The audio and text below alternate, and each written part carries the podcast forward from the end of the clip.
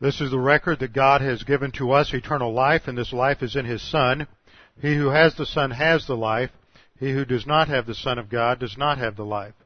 He who believes on him is not condemned, but he who believeth not is condemned already, because he has not believed in the name of the only begotten Son of God. For there is no other name under heaven given among men whereby we must be saved. For by grace you have been saved through faith, and that not of yourselves. It is the gift of God, not of works, lest any man should boast. For I am persuaded that neither death, nor life, nor angels, nor principalities, nor powers, nor things present, nor things to come, nor height, nor depth, nor any other created thing is able to separate us from the love of God which is in Christ Jesus our Lord. For of him and through him and to him are all things, to whom be the glory forever and ever. Amen. Before we begin our study this morning, we'll take a few moments of silent prayer to give you the opportunity to use 1 John 1 9 if necessary, and then we'll open in prayer. Let's pray.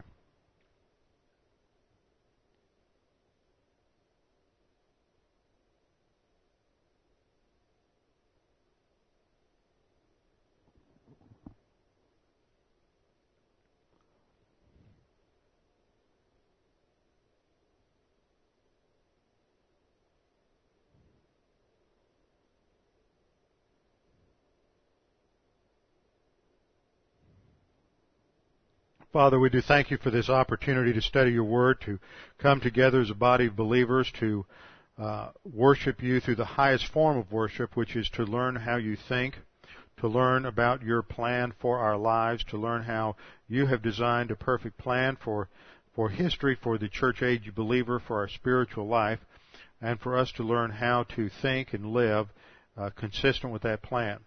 For us to learn the doctrines that you have revealed in your word that give us the procedures for living life in such a way that it honors and glorifies you both in time and in eternity. Now, Father, we pray that as we study your word this morning, you would help us to understand these things and to see how they apply to our lives. We pray this in Christ's name. Amen. Our passage is in 1 John, or excuse me, 3 John, verses 2 through 4. We're going to see if the projector actually works. Turned off once during the break, so we'll just have to be flexible. Before we get started, just to, for those of you who weren't here the first hour, uh, the group that had, that headed over to Kiev on Thursday arrived safe and sound, and yesterday they got an opportunity to uh, go into the center of town and to do a few things and to uh, meet with some of the other uh, Ukrainian students, teenagers, and I guess uh, college age, young 20, 20 year olds who are involved with running this camp over there. And there are going to be 50 kids at the camp. They range in age from about 7 to about 12 or 13. And it's going to be a tremendous opportunity for them to uh, teach the Word. Yesterday afternoon, they went to the cancer hospital, the children's cancer hospital there, and got an opportunity to teach a, a little Bible study there for the kids, and then uh, we the money that we were able to send with uh, Dan over there is helping to pay for five of those kids in the cancer hospital to come to camp this week. So this is something you need to keep uh, in mind and continue to pray for and pray for them. They're, uh, they had church uh, this morning at uh, the, Word of Life Church there, and then they will be going from, or they left right after church, which was actually about five hours ago, to start the camp. So they've been uh, in that new situation for three or four hours, and they'll be in camp till next Saturday, and then they come back, and then the next week they'll be involved in other hospital ministries and children's ministries that uh, Jim Myers has uh, working over in Kiev. So they've had a great time and quite a cross-cultural experience. Okay, for, uh, 3 John chapter 1, 3 John verse 2. Beloved, I pray that you may prosper in all things and be in health just as your soul prospers. We studied this several weeks ago and we saw that what John is saying is taking a standard form of greeting that was used, giving it a new twist, a spiritual emphasis by adding the phrase, just as your soul prospers. That what really gives us prosperity in life is not finances, it's not success, it's not the possession of material things, it's not the presence of all of the details of life that we think will make us happy and bring us a certain amount of fulfillment, but it has to do with soul prosperity, which is related to spiritual growth. This is the development of his thought in the next couple of verses.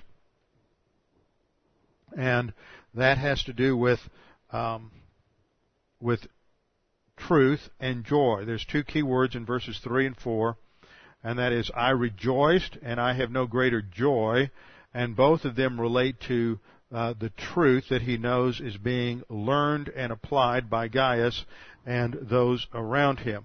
Now we looked at the fact that there were uh, in terms of the soul, there were certain enemies of the soul, and boils down to the sin nature and arrogance, where I introduced a fifth arrogant skill. So we'll just briefly review those. Self-absorption, where we focus on self, leading to self-indulgence, where we give in to all those self-centered desires. And then of course we have to justify it, so we come up with really good rationales for uh, justifying the self-absorption and self-indulgence. And, and see, you don't you don't think about these things. You go from step one to step two in a heartbeat. It is the natural inclination of uh, the sin nature to be arrogant, and so before we even know that we're arrogant, we've already justified it to ourselves, and we're not even thinking objectively anymore. That leads to subjectivity and self-deception, which leads to the fifth arrogant skill, which is self-deification. We're really setting ourselves up as God. God is the one who determines absolutes for the universe, and God is the one who determines the agenda for the creature. What happens in arrogance is the creature wants to determine to determine the agenda rather than the creator, and so he places himself in the position of God. That is the enemy of, of the soul, and it is only as we deal with arrogance through walking by means of the Spirit and learning doctrine and applying doctrine to every area of our, uh, first of all, our thought life, that we can reverse the process that uh, of arrogant domination of the soul and begin to develop a healthy soul. Verse 3, John says, For I rejoiced greatly when brethren came and testified of the truth that is in you just as you walk in the truth. This introduces the two main ideas of joy and walking in truth and the central role of truth in the Christian life. Now this of course brings us into direct conflict with much of what goes on in a pagan culture surrounding us. First of all, we have to deal with the fact that in terms of joy, there are cultural concepts of what produces joy in life. And the world around us says that all kinds of things produce real joy, fulfillment, stability, and it's usually centered upon something in the created realm, some detail of life, whether it's marriage, family, spouse, whether it's centered around people, or possessions or things, or, or money and the things that money can buy we look to circumstances and people to be the basis for happiness. And that is drilled into us today in ways I don't think that has ever been happen in human history through the media of advertising. Again and again and again we're promised that if we, you know, brush with the right toothpaste or drive the right car or wear the right clothes, then all that life has to offer will be ours in abundance. And that is a mental attitude that is constantly inculcated in, into us from all the media around us from the time that we are infants. So as we come into the Christian life, we have to learn to reprogram our thinking according to Bible doctrine and not according to the cosmic system around us. And since joy and happiness are some of the most misunderstood ideas in our culture, we're taking a couple of weeks to go through these details. Now, last week we didn't get into the text of Third John simply because we had a uh, we had an extended communion service. Part of the reason for that was that in the first hour we were covering the communion passage in 1 Corinthians chapter 11, and I didn't get everything covered there. And second, it was communion Sunday, so uh, it was important to take what we had studied in the first hour and apply that directly to what was going on in the second hour.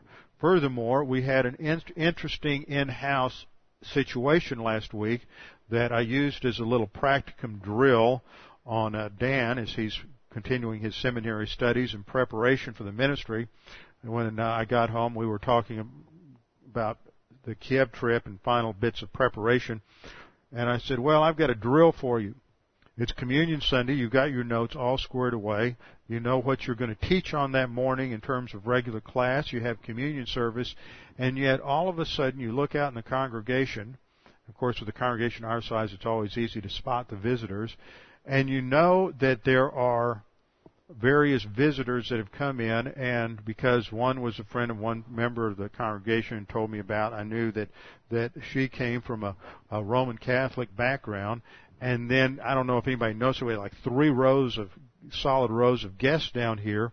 And it was um, Dave's friend Eleanor uh, who had written the article on the church for the Little Preston pipeline, and we knew from our interview with her when she interviewed us a couple of weeks ago that she was was a Roman Catholic, and she brought her two or three of her kids and their spouses and neighbors, and I mean there were like twelve of them down here, none of whom I knew ever heard the gospel before. So coming from a Roman Catholic background especially, you start explaining communion. Of course, one of the first things we talk about is confession. Well, if you listen to that through a Roman Catholic grid, what is that person going to hear? See, I can't sit up here as a communicator of the Word and think that somebody there is going to be reinterpreting what I'm saying within some grid without challenging and straightening out that grid.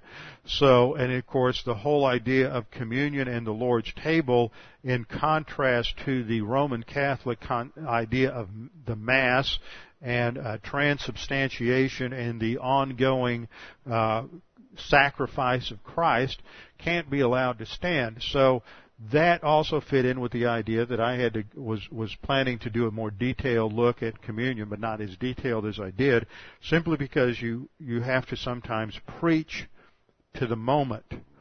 And you never know when that's going to happen, and sometimes God has a different agenda than even the pastor when he gets in the pulpit, and he may he has to be flexible. So I uh, had to use that as a little practicum for for Dan and say, you know, you just have to be flexible. You get up there and all of a sudden see that you've got 12 or 15 people that are new and they don't understand anything and you have some intelligence that they're coming out of a uh, out of a background may not even may not be saved and probably are very confused on exactly what you're doing in communion well you just have to go with the flow so there was no third john uh, message last week and uh, I got some positive response from some of the people, so I don't know if the, how the Lord used that, but they all heard the gospel, and that the Lord will use in their life, we hope. Okay, we're back on the doctrine of happiness. The doctrine of happiness, and last time I we covered about what I now have is about seven or eight points, seven or eight points, and they build off of the word for rejoice in 3 John 3, for I rejoice. It's an aorist active imperative of the verb chairo. And then we have the cognate noun in the next verse, chara, for joy. So, John says, I rejoiced greatly. And the word translated greatly is the adjective or the adverb lian, which indicates extent. It is a, a comparative adverb indicating that his joy now has, has increased and it is related to a particular event when brethren came and testified. And we began by raising the question, well, Pastor, haven't you always taught that joy is not based on circumstances? Right. Joy is not based on circumstances. Joy is based on the truth in, in, in your soul. But there are different categories of joy, and so we have to examine that because this is where people get confused. There's a lot of folks who get misled and uh, confused when they become a Christian, thinking that everything's going to be great and wonderful, and they're going to have the joy of the Lord. And now they're a Christian; they're always going to be happy. And then about three or four weeks or months down the road, something happens in their life, and they're depressed and discouraged and feel defeated, and they wonder, well, what happened to my joy? I must not be a Christian because I'm not happy anymore. And so there's extremely superficial concept of joy and happiness that permeates much of Christianity. So we have to deal with that and just exactly what the scripture says.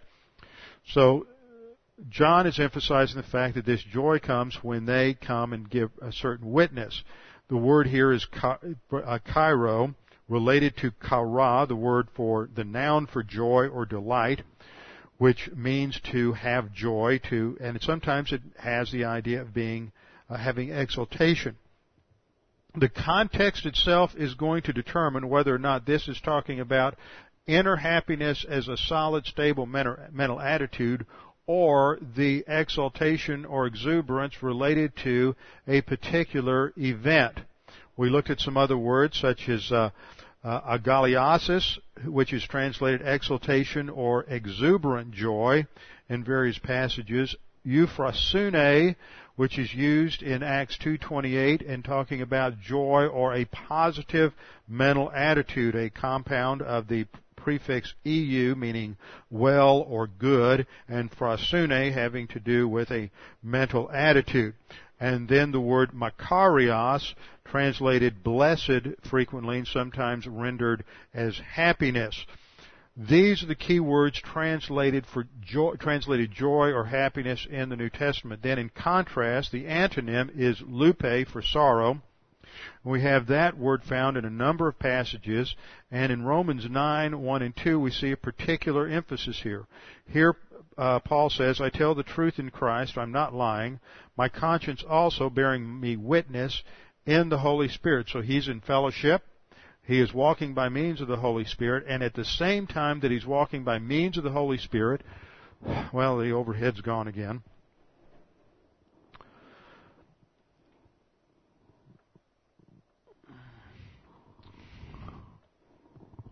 We'll see if we can get it back.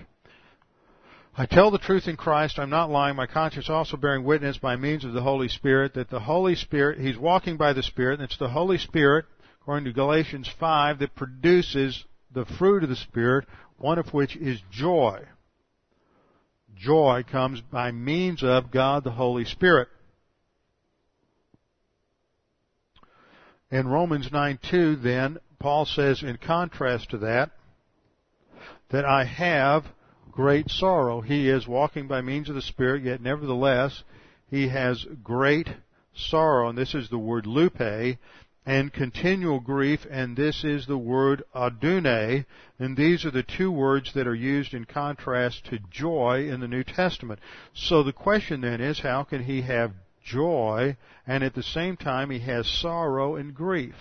These are not ideas that are contradictory to one another. And this is one thing that I want to drill into you in this study is that you can have joy and happiness, the inner happiness of the Lord, and at the same time have an element of sorrow and sadness, but it is not at the very core of your thinking. There's two types of happiness. We'll draw a circle here. The core inner happiness of the believer. This is unshakable contentment. It's tranquility that no matter what happens, you know that God is in control. God takes care of the details of your life.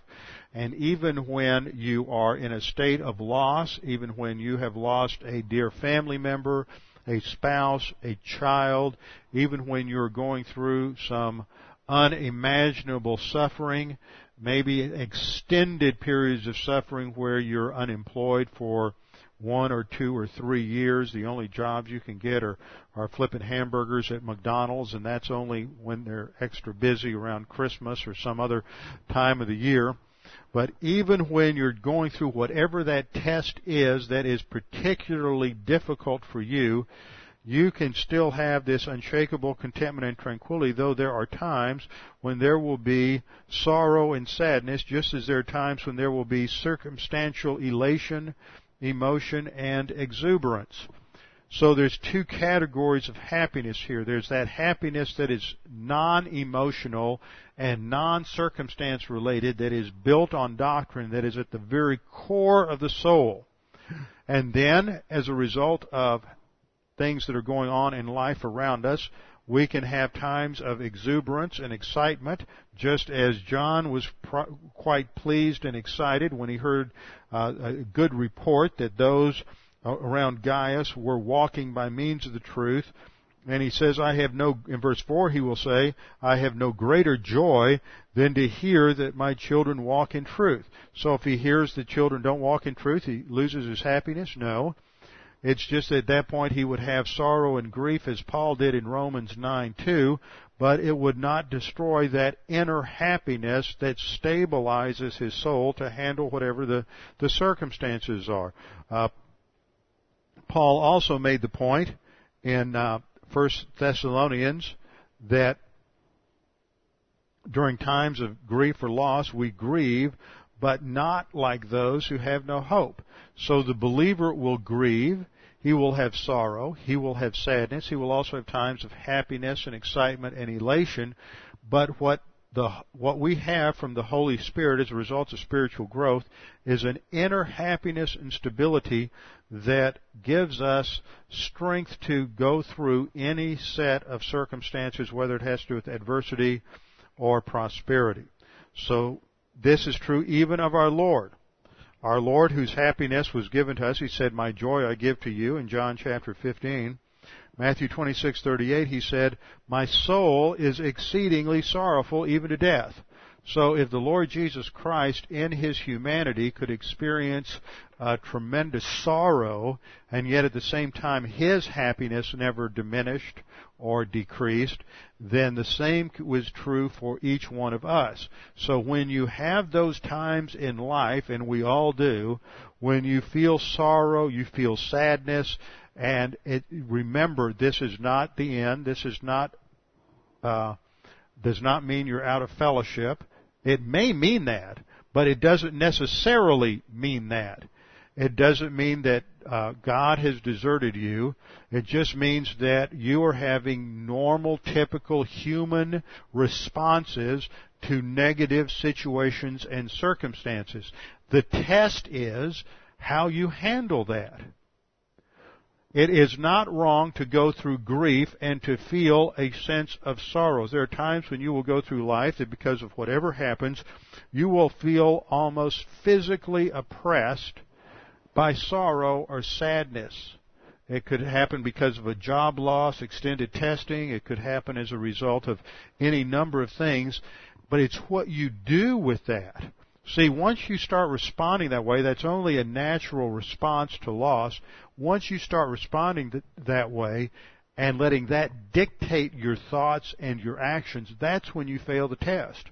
Emotional testing is some of the most difficult testing that we can go through because our emotions want us to go one way and we can give into it and have a pity party and we can quit working or quit doing whatever we know to do and give up on life, or we can continue to be engaged, studying the Word, claiming promises, and moving forward.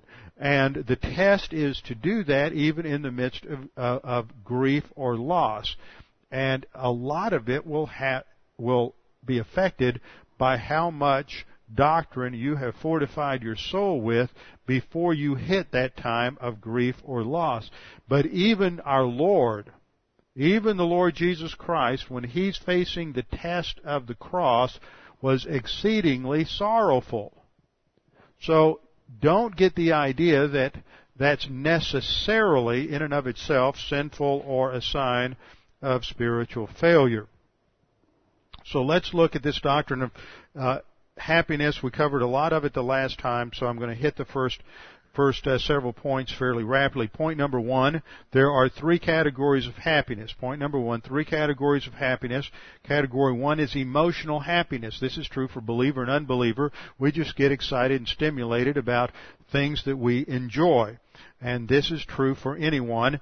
The trouble is that this becomes something used by Satan to counterfeit the genuine happiness and contentment which God has provided for the believer. You begin to identify that kind of emotional stimulation with the inner happiness that Jesus Christ provides, and that is uh, the path of error.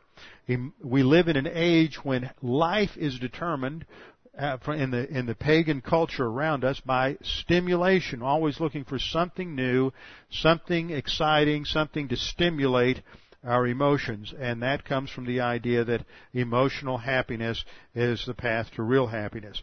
The second category of happiness is what I call human good happiness. Human good happiness is also available to believer and unbeliever alike, and that for the unbeliever can be derived from simple compliance with the laws of divine establishment. This is somebody who's learned some basic uh, human good virtues such as self-discipline and uh, a, someone with a solid work ethic, someone who is oriented to authority, and has a sense of honor and integrity. And as a result of that, as they live in a manner consistent with that, they can have a measure of stability and they can have a measure of happiness. But this is not the happiness that we're talking about or concerned about in the New Testament. Two key passages that are principles. First of all, this happiness that we have in the New Testament comes from the Lord Jesus Christ. He told the disciples in John chapter 15, My joy I give to you. And then in Galatians chapter 5, uh, verses 21 and 22, joy is one of the fruits or the production of the Holy Spirit. This makes that joy a different kind of joy than what we find in some other passages of Scripture.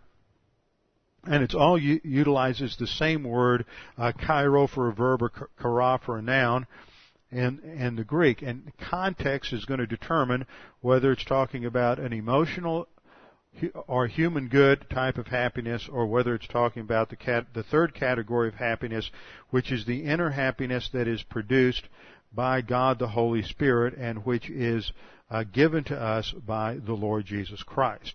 This is a happiness that is a state of the soul. It's not emotional. It's the result of volition. It's the result of choosing to respond positively to the Word of God, and it is the result of thinking in terms of God's plan for history, God's plan for your life. It's not based on something that someone or something does for you. It's based on the absolutes of God's Word and your relationship to Him. Therefore, it is the result of walking by means of God the Holy Spirit. So when we look at happiness, there's three categories. Emotional happiness, human good happiness, and inner happiness. Then we come to the second point. The second point is that happiness is a state of the soul. Happiness is a state of the soul. It's a result of your choices. And it's a determination of whether you're oriented to, to doctrine or you're not oriented to doctrine. So point number four, happiness comes from thinking Bible doctrine. Only doctrine gives us an orientation to reality. You can't be oriented to reality apart from the truth of God's Word. What happens with most people is they achieve happiness by living in some sort of state of denial. They are just either ignoring reality, they're acting as if uh, reality is really something else, or they are just in a fantasy world, but they're not engaged with the present reality of a situation. And this often is true when people go through extended testing and they feel helpless. And rather than being engaged with the uh, negative situation, which they feel defeated by, rather than applying doctrine, they just act as if it isn't there. That's not there. Somehow things will work out. Sort of the mystical faith in faith idea that I'm just going to believe that eventually things will work out. Well, that's not doctrine. That's not biblical. The Bible doesn't teach faith in faith. The Bible teaches faith in specific promises of God, and sometimes things don't get better. Sometimes those circumstances are never going to change. Sometimes you're going to be in a certain set of circumstances that are going to be true from now until the end of your life. You think about the many martyrs who, who were arrested uh, for their stand in Christianity in the various totalitarian or oppressive regimes throughout the history of the church age, whether it's the Roman Empire, whether you're talking about things that occurred during the a Protestant Reformation where gospelers, as they were called, that is the reformers in England, were thrown into prison where they were tortured and some were burned at the stake. Uh, their life never got any better. They went, some of them lost all of their property, all of their possessions, some of them lost all of their family and it didn't come back. You know, it, Job was restored tenfold, but that was Job. That's not a promise that God is going to restore everything tenfold for every believer, because if that's true, then there are millions of believers that that have a case and a grudge to bear against God. But God is always going to provide us with the provisions to endure whatever that testing may be. And uh, I frequently think about the fact that that my mother had polio in 1952 and she endured all of the physical suffering from that and the limitations from that for the rest of her life. It never got any better, and there's no hope that it would get better. In fact, because of other health problems that that came, it just got worse and worse and worse for her. And that may be true, and there may be a number of different reasons for that suffering, all related to the doctrine of suffering. It may be a result of of uh, personal sin. It may be divine discipline. It may also be uh, testing for the sake of uh, just teaching doctrine. We never we never know about some testing what its real reason is until we're in heaven. That's the message of Job, by the way. It's a lengthy book to teach that message. But we're clued in at the beginning of Job on why Job goes through that testing because Satan is challenging God and saying, well, look at Job. Look at Job. Job just worships you because you give him everything. He's healthy, he's he's prosperous, he's got a wonderful family, fantastic children. You know, the, the wife, well, we're not sure about her, but everybody else is great. So let me let me take all that away from him, see if he still worships you, God. He won't do that. And so the Lord allowed Satan to test Job. You can do anything but touch him, and then later he allowed him to bring health suffering onto Job. But when Job goes through all of his ups and downs and we see his rationale, we see the testing, we see his friends who say, well, Job, it's all due to sin. And Job thinks, no, it's not due to sin. There's no sin in my life that, that this would be directly tied to. When it's all said and done, finally Job begins to complain to God, and then at the latter part of the book, God confronts Job, and in that, God says, you need to just trust me. It's in that context that Job says, though he slay me, yet will I trust him. And when you get to the end of Job, Job passes the test. Job is restored tenfold what he lost, but Job never knows what we know about chapters 1 and 2. God never tells him what went on in chapters 1 and 2. Job doesn't have a clue at the any more of a clue at the end of the book why he went through the suffering than he had at the beginning. What he learns is that the purpose of testing sometimes is for spiritual advance, to learn how to apply doctrine, and to learn simply to trust God even when on our, from our creaturely vantage point, we don't have a clue what's going on and will not until we're face to face with the Lord in heaven. And even then we may not fully understand or appreciate why we went through certain things. So happiness comes from thinking doctrine and not from circumstances. Fifth point, unhappy people seek happiness by controlling their environment, people in their environment, such as family, friends, and loved ones, and they do this in one of two ways. They do this by either trying to impose some sort of guilt complex or guilt reaction on those around them. Actually, it's not two ways. I have three different ways. There are many different ways that people try to try to uh, control people around them. One is through guilt. One's through uh, arousing pity in others, uh, t- the poor me syndrome, getting involved in a pity party so that other people will uh, give you attention and then you feed off of that attention. This is the kind of people that I call uh, spiritual vampires. They show up in churches every now and then. Remember what makes a vampire uh, successful is that they feed off of the, uh, they get their nourishment from feeding off of other other people. And uh, that is the key idea in a in a vampire, a spiritual vampires, they feed off of other people. They they want attention, they want approbation for other people. And the other thing about a vampire is that uh, a vampire doesn't see its reflection in the mirror. And so the spiritual vampire never sees how the Word of God applies to them. When you hold up the mirror of God's Word, they don't see that, that any of this applies to them whatsoever. They're just in church for the sake of trying to uh, siphon off as much attention and approbation as they can from other believers, thinking that somehow that will make them happy.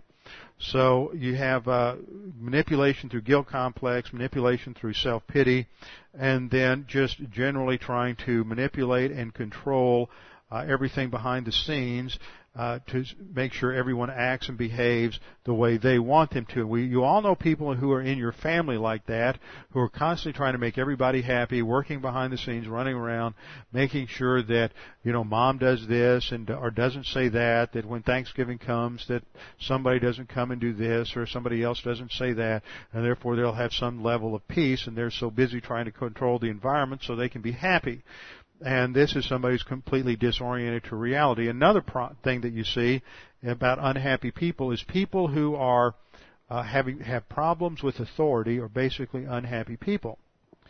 People who have problems with authority are unhappy people. When you see uh, a, a wife that is very controlling and dominating of her husband, she's a miserable individual. She's trying to gain happiness by controlling her husband. Uh, you see it with other people trying to control people in authority or who have problems with authority. They are basically miserable people. So unhappy people try to seek happiness through controlling the environment. Sixth point I mentioned was that happiness protects from disillusionment. It protects from disillusionment in three areas. We become disillusioned from circumstances of life, and we looked at Philippians 4, 11, and 12, where Paul said that he learns to live in whatever circumstances he's in, uh, whether he has had abundance or prosperity. He has learned the secret of being filled and hungry. He can do all things by means of Christ who strengthens him. We're also disillusioned by, regarding the details of life, and the passage there was Hebrews 13, 5, and 6 recognizing that God will never desert us. He will never forsake us. What we learn to say is that the Lord is my helper. I will not be afraid. What shall man do to me? In other words, we will lose the details of life. You can count on it. Whatever it is that you have or possess or own or have in your environment that you think makes you happy, you will lose it. It will eventually uh, be stolen, break down, rust, uh, need to be cut, weeded, painted. Uh, eventually, you'll have to sell it, or perhaps it'll need to lose 10 or 15 or 50 pounds, or whatever it may be that you think makes you happy, it will change and it will not be the same. So we become disillusioned regarding the details of life. God is the only one who doesn't change. The details of life will always change. And then we become disillusioned with other believers in life. Whenever you get your eyes on people, they will fail you. Every person that you could put your eyes on is, has a sin nature and you may just discover that that person that you idolize, that person that you've established as some sort of, of a role model, is a person who has a sin nature, and their area of their sin nature may be just the opposite of your sin nature, and they're going to commit some sin that absolutely shocks you and is appalling to you, and you're going to think they're just a real loser in the Christian life. Of course, now you're arrogant in judgment, so you've become the loser. They're just uh, committing the sins that come naturally to them, just as you commit the sins that tend to come naturally to you. But we will always become disillusioned about believers, so the solution is Hebrews 12:2, fixing our eyes on Jesus, the author and perfecter of faith. So 6a, or excuse me, point 6, happiness protects from disillusion in three areas. And seventh point, happiness is related, first of all, to having a right relationship with God. This begins by being oriented to His justice through faith alone in Christ alone. Now this takes us up to Psalm 51:12, where after his uh, sin with Bathsheba, the murder of Uriah, David is finally confessing his sin, and in that confession he says to God, Restore to me the joy of thy salvation. And the principle in that first part of the verse is that joy begins at salvation. We can't have real joy until first of all we are in right relationship with God.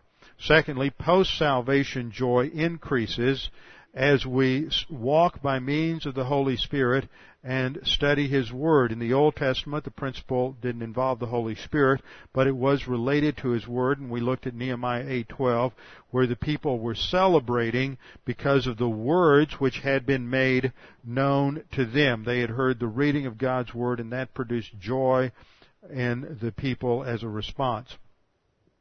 Point number eight. Therefore, true happiness is found only through grace. If you're not grace oriented, you can't find true happiness. Psalm 31:7, David said, I will rejoice and be glad in thy loving kindness. The Hebrew word chesed meaning God's loyal, faithful love, His grace. All of that is piled into that one word. I will rejoice and be glad in thy loving kindness because thou hast seen my affliction.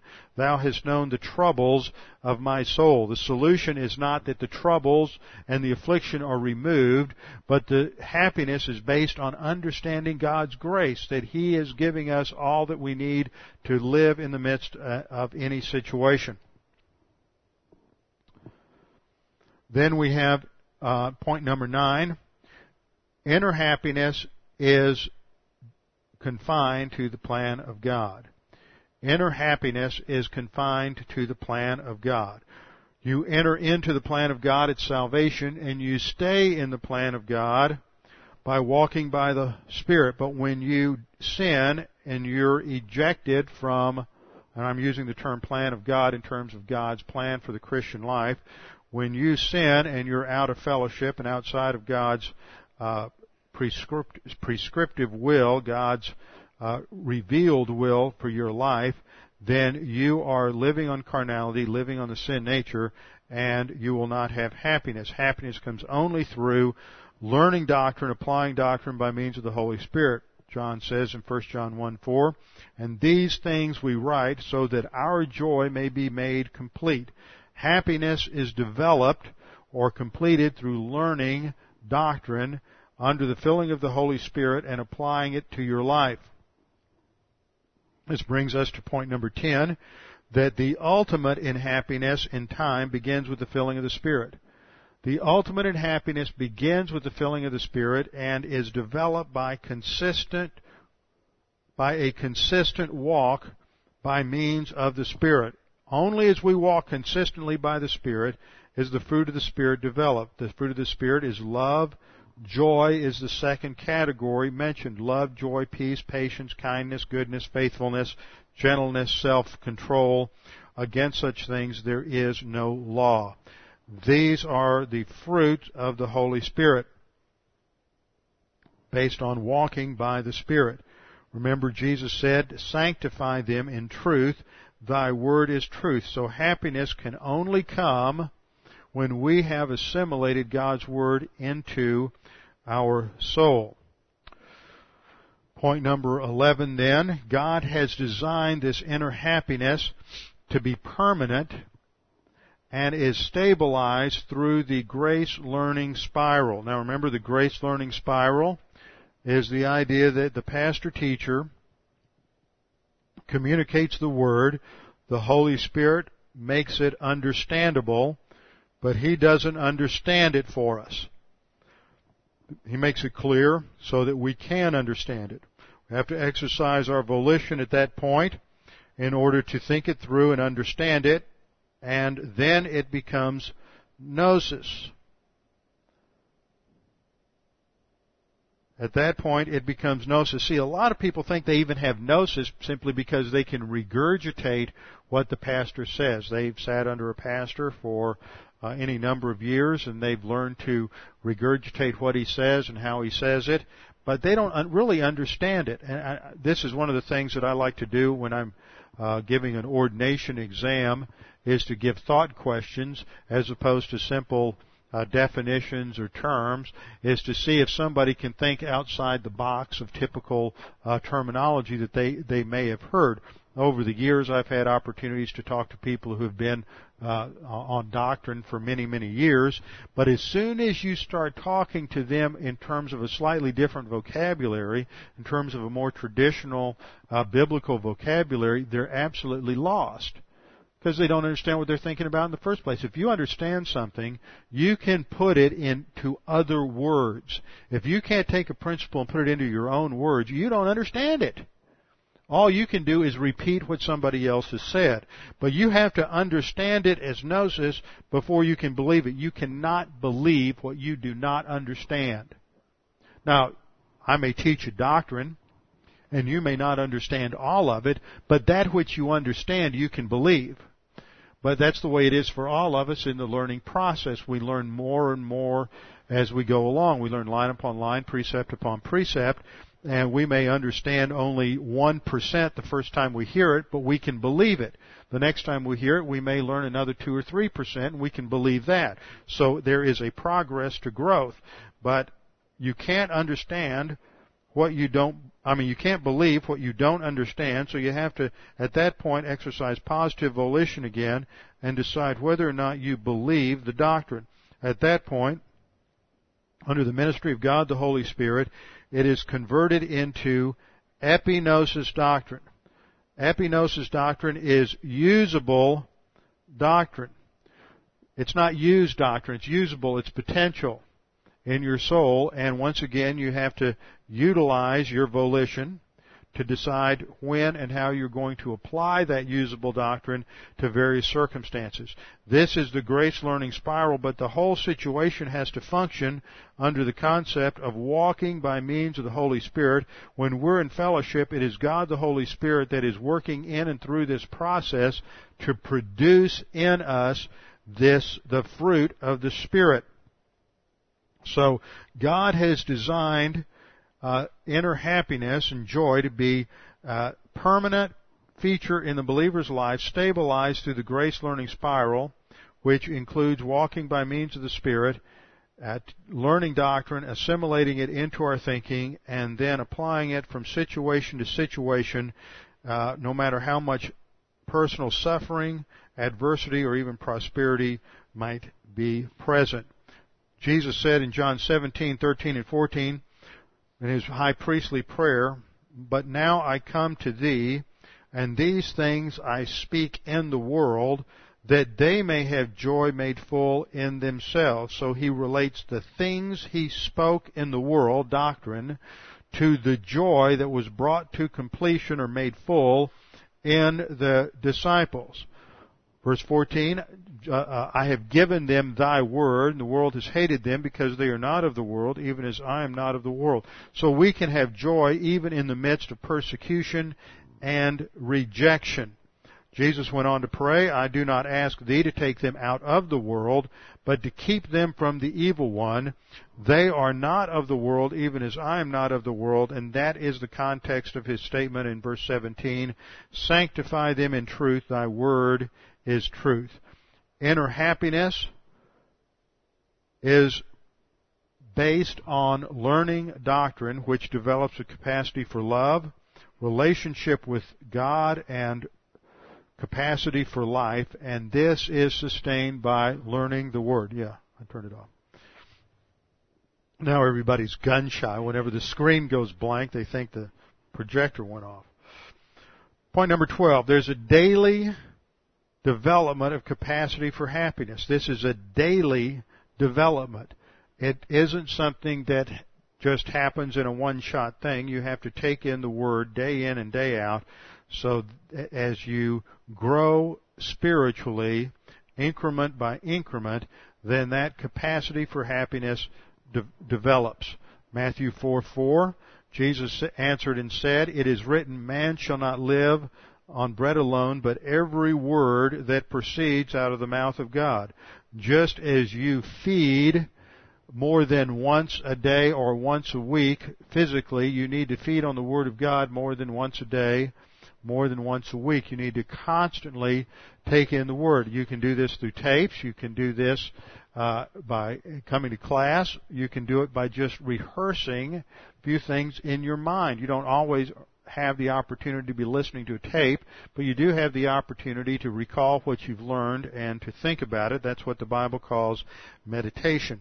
Jeremiah 15:16 Thy words were found and I ate them and thy words became for me a joy and the delight of my heart for I have been called by thy name O Yahweh Elohim of hosts so joy comes from eating God's word, that is, assimilating them into our thinking. And then James 1:25 states, "But one who looks intently, that has to do with a close, concentrated, focused look at the Word, the one who looks intently at the perfect law, the law of liberty, and abides by it. That is application of doctrine, walking by means of the Spirit, not having become a forgetful hearer, but an effectual doer, this man shall be blessed, Makarios, happy in what he does. So happiness comes from a study of God's Word and abiding in it in terms of application. It's a daily process. Point number 13, inner happiness is commanded for believers in the spiritual life in phase two. Happiness is mandated to the believers uh, Jeremiah 15:16, uh, 1 John 1:4, and that comes through the command to take in the word. Point number 14, the relationship between the Lord's perfect happiness and the believers, church age believers' perfect happiness is given in John 15:11. John 15:11 Jesus said to the disciples these things that is the doctrine that he has taught and in context that's the doctrine of abiding in Christ and which is tantamount to walking by the Spirit. He said these things I have spoken to you that my joy may be in you and that your joy may be made full. Once again, we keep seeing this terminology of joy being made full, which indicates that it is a progressive incremental development. So point number 14, the happiness that the believer has, the perfect happiness that the believer has, is derived from the Lord's perfect happiness, and that of course is a grace gift to the believer. Point number 15. Just as the Lord never lost His perfect happiness, He, during the incarnation, and still experienced sorrow and grief, so the believer can still have perfect happiness while at the same time experiencing sorrow and grief. They are not mutually exclusive. And then the final point, point number 16, you can't try to be, build happiness on happiness. In other words, you, happiness is not the result of being happy. Happiness is a result of doctrine in your soul. Happiness is the, not even the result of the right type of mental attitude. Now, as we go through 3 John, one thing that I have been developing on the side is application of these principles that we see within the framework of Scripture. And one thing that has impressed me is going back and reading through the Psalms, especially the lament Psalms. When we studied Psalms a few years ago, I categorized them in terms of uh, descriptive praise psalms, thanksgiving psalms, and lament psalms. In a lament psalm, you trace the thinking of the psalmist, the writer, whether it's David or one of the other psalmists, as they encounter some sort of adversity and they're crying out to God for deliverance. And at the beginning of the, some of these psalms, you just think this guy is so out of fellowship. He's not. He is just being honest with God in relationship to the difficulties he's encountering, and he's crying out to God. But you do see a mental attitude shift as he goes from focusing on the problem to focusing on the character of God to the happiness and stability that results from that. And that gives us a, a rationale, a model, let's say, for the rationale that is, that we use in going through a crisis. I want you to turn as we close this morning to Psalm 94. Psalm 94. What we're going to do after this, as we go through this passage in second or in third John three, talking about walking by means of truth, crucial factor of this is what we see in all of these Psalms, and that is the utilization of the faith rest drill. So I want to take some time to go through the whole process of how you claim promises. See, walking by means of the truth, truth is the Word of God. How do you walk by means of the truth of God's Word? And so we will look at the basic foundation in terms of the faith rest drill. And so I want to take some time to go through various promises, familiar promises, promises you hear me recite frequently. I want to look at them in context. I want to look at them in the, in the scriptures and take them apart and show how you take those promises and apply them in the midst of a difficulty. Well, if you look at Psalm 94, Psalm 94 is actually a communal lament. It's not talking about the problems and individuals going through, but it is an expression of the community of Israel as a whole being abused and treated in an unrighteous manner by their enemies. And we don't know the exact historical context. We're not told the precise context of many Psalms. And I think there's a reason for that is because it allows for a more universal application. But I want you to note two verses. Two key verses as we talk about happiness and joy. First of all, verse 12. Verse 12 says, Blessed, that is, or happy is the man, ashre, happy is the man whom you instruct, O Lord, and teach out of your law that you may give him rest from the days of adversity until the pit is dug, uh, literally by, not for, but by the wicked. For the Lord will not cast off his people, nor will he forsake his inheritance, but judgment will return to righteousness and all the upright in heart will follow it. That's the core of the psalm, but it talks about happiness. And then we see, and, and the idea there is that, that personal core happiness. And then skip down to verse 19 verse 19. In the multitude of my anxieties within me, your comforts delight my soul. And there that word delight brings a focus for us on the concept of happiness. It is an understanding that even in the midst of all of my anxieties, even as they multiply around me and the worries, anxieties, and fears run rampant through my soul, even then your comforts, that is your consolations which come from doctrine, they delight my soul. It's an interesting word there. It's sha'ah, which is a pilpel imperfect, which is an intensive form, that these take delight my soul. My soul takes pleasure. It has a, an excitement, a thrill that comes from these comforts. Now let's look at the psalm as a whole. This is a psalm that any one of us might utilize at different times in our life, especially if we feel like we have been dealt with unfairly or unjustly by someone, perhaps a time of rejection over something, perhaps a time uh, in some situation where some individual has treated us in a very unjust or unfair manner, where someone is clearly out of line and we cry out to God for vengeance. And this is the situation here in Israel that at this time they were being uh, overrun by those who were uh, enemies of the Lord. It was a time probably of discipline in either the north or the south when they were being overrun by a foreign power. And so they were crying out to God for vengeance. At least that's what it looks like in the English in verse 1. O Yahweh Elohim, O Lord God, to whom vengeance belongs the speaker here addresses a cry to the Supreme Court of Heaven. Now, the word that is translated vengeance here really doesn't mean vengeance. See, the word in English of vengeance has an idea of revenge, getting back at somebody. And that is not the connotation of this word in context. This is the Hebrew word nakam. N-A-Q-A-M.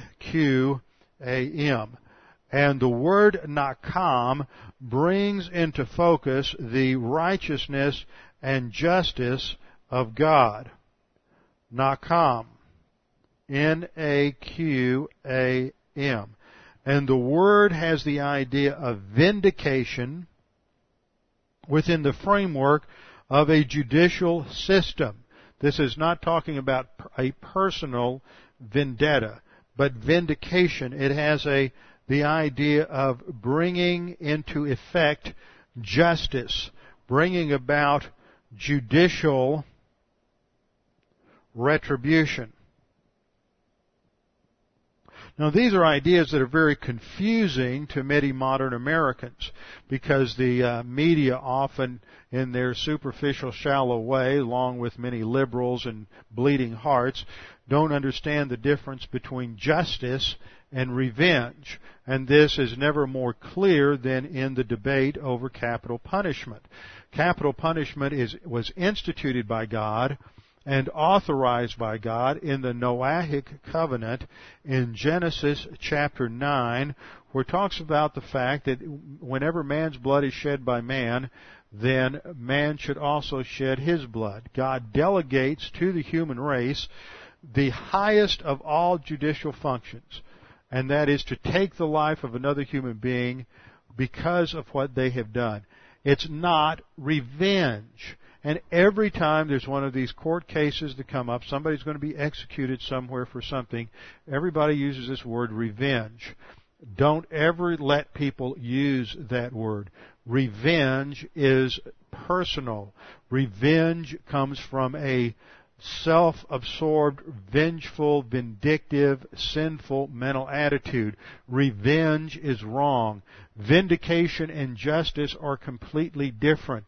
It is no more the act of revenge to cut a tumor, a malignant tumor out of your body, than it is to remove a criminal from life. That's the idea. It is they have forfeited their right to life because of their inability to control their sin nature. It is not about revenge. It is not about getting back at those at, at someone who has done us wrong. And that is not the idea here. It is not the idea of vengeance. Everyone's familiar with the verse, vengeance is mine, saith the Lord, I will repay. This is the prerogative of God as the supreme judge of the universe. And He is the one who is absolute uh, absolute righteousness and absolute justice. And this is a cry to the, the Supreme Court of Heaven. This is an appeal to the righteousness of God to deal justly in an unjust situation. So the psalmist cries, Rise up, O judge of the earth, and render recompense to the arrogant. And then he cries out something that is often the cry of the soul of the believer, Lord, how long will the wicked, how long will the wicked triumph? It seems like those who have it in for us are successful and they continue in success and they grow in success and it's like, God, are you asleep at the switch? Are you going to continue to let this unfair, unjust situation go on? Is there no vindication anywhere? Do you listen to my prayers? Or are you busy with somebody else? And this is typical. Notice the honesty of the psalmist here in asking God, how long are you going to let the wicked be successful? And then he describes the activities of the wicked in verses 4 through 7. And here we see that the arrogant assume that there is no accountability. See, that's the whole issue in paganism today, is that people have denied that there is a creator, and therefore there's no ultimate accountability, so man can do whatever it is he chooses to do. Verse 4, they utter speech and speak insolent things. All the workers of iniquity boast in themselves. They break in pieces your people, O Yahweh, and afflict your heritage. Notice the doctrine there that he's using. He's going back to God's covenant promises to Israel in the Mosaic covenant and in the Abrahamic covenant. And he's reminding God that Israel is, is a, a one of his, his adopted firstborn. Now this is important. This is a rationale that he is using in prayer. He goes back to doctrine and his and the positional relationship of Israel to God. And he points out the injustice of the enemy. They slay the widow and the stranger. They murder the fatherless. In Psalm 68 he talks about how God will be a husband to the widow and a father to the fatherless. So he is appealing to God's promised relationship to the stranger, the widow, and the fatherless. And the attitude of the pagan is, the Lord doesn't see, neither does God, the God of Jacob understand. God really isn't there. It's implied atheism. That God is not there, there is no accountability. Then in verse 8, we have a re- retort from the psalmist, and he says, uh, Understand, you senseless, are you brutish? People among the people, and you fools, when will you be wise? See, the fool has said in his heart, there is no God. He acts as if there's no accountability. He who planted the ear, and this is the retort, he who planted the ear, shall he not hear? He who formed the eye, shall he not see? See, you've got an internal contradiction in the position of the unbeliever. God is a God who created all things, so he appeals to the creator-creature distinction here, that as the creator he made the ear, therefore he hears all things. As a creator he formed the eye, therefore he sees and knows all things. He is the one who instructs the nations. He is the one who teaches man knowledge. In fact, the Lord knows the thoughts of man that they are futile. The character of God here is omniscience. So as he, in his rationale, he is thinking about God's promise to Israel, and you can think in terms of whatever God's promise is to you as a church age believer and your position adopted into the royal family of God and all the privileges and assets that God has given you. And then he moves from that to thinking about the character of God and the attributes of God. And remember there's over 7,000 promises in the Word of God, and almost all of these promises can be tied directly to an attribute of God. So when you're in the midst of adversity or crisis, the thing to do is go back to the character of God to think through the different attributes and how they relate to your circumstances. And a result of this now is that he has moved from focusing on the problem and crying out for vengeance or for justice in verse 1 to focusing on happiness in the Lord. It belongs to the one who is instructed by the Lord, the one who is taught out of his law, the one who has doctrine in his soul. And this is what gives him rest in the midst of adversity, verse 13. He has rest until the pit is dug by the wicked, allowing them enough rope to hang himself, we'd say out west, uh, giving them enough of an opportunity to destroy themselves through their own machinations. And then, uh, verse 14, the Lord reminding them of the faithfulness of God, the Lord will not cast off his people, nor will he forsake his inheritance. And uh, verse 16, he goes on to talk about who will rise up for me, calling for justice, who will defend me against the evildoers, who will stand up for me against the workers of iniquity. There is only one who stands for us, verse 17, and that is the Lord. Unless the Lord had been my help, my soul would soon have settled in silence. And the idea there in verse 17 is a profound idea that unless the Lord uh, had helped us and helped me, my soul would have settled in despair. It is God that keeps us from that total despair that is overwhelming in life. It is the mercy of the Lord that sustains us, verse 18. And therefore, in the multitude of my anxieties, it is God's comforts that delight the soul. So this is an idea of how a rationale for happiness works. When you're in the midst of crisis, you focus on the Word and think through God's character, think through His attributes, think through His promises and the purposes of the plan of God. The result is the conclusion of confidence that the psalmist expresses in verse 22.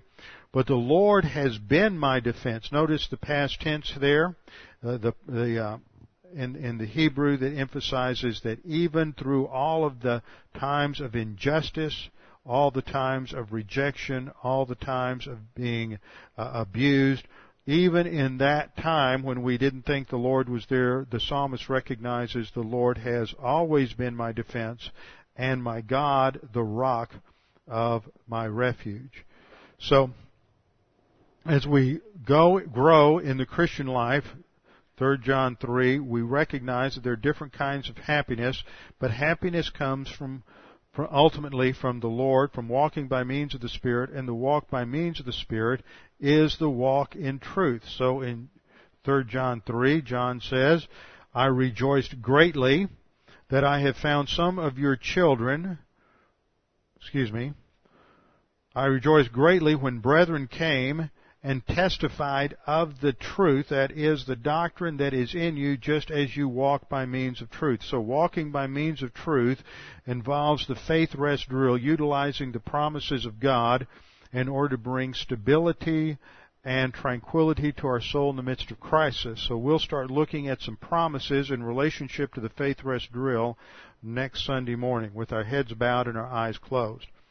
Father, we thank you for this opportunity to study your word this morning and to get into the mechanics of the spiritual life, to understand happiness better, that happiness is a product of walking by means of the Spirit and growing according to the truth of your word by assimilating it into our soul under the principles of uh, the grace learning spiral.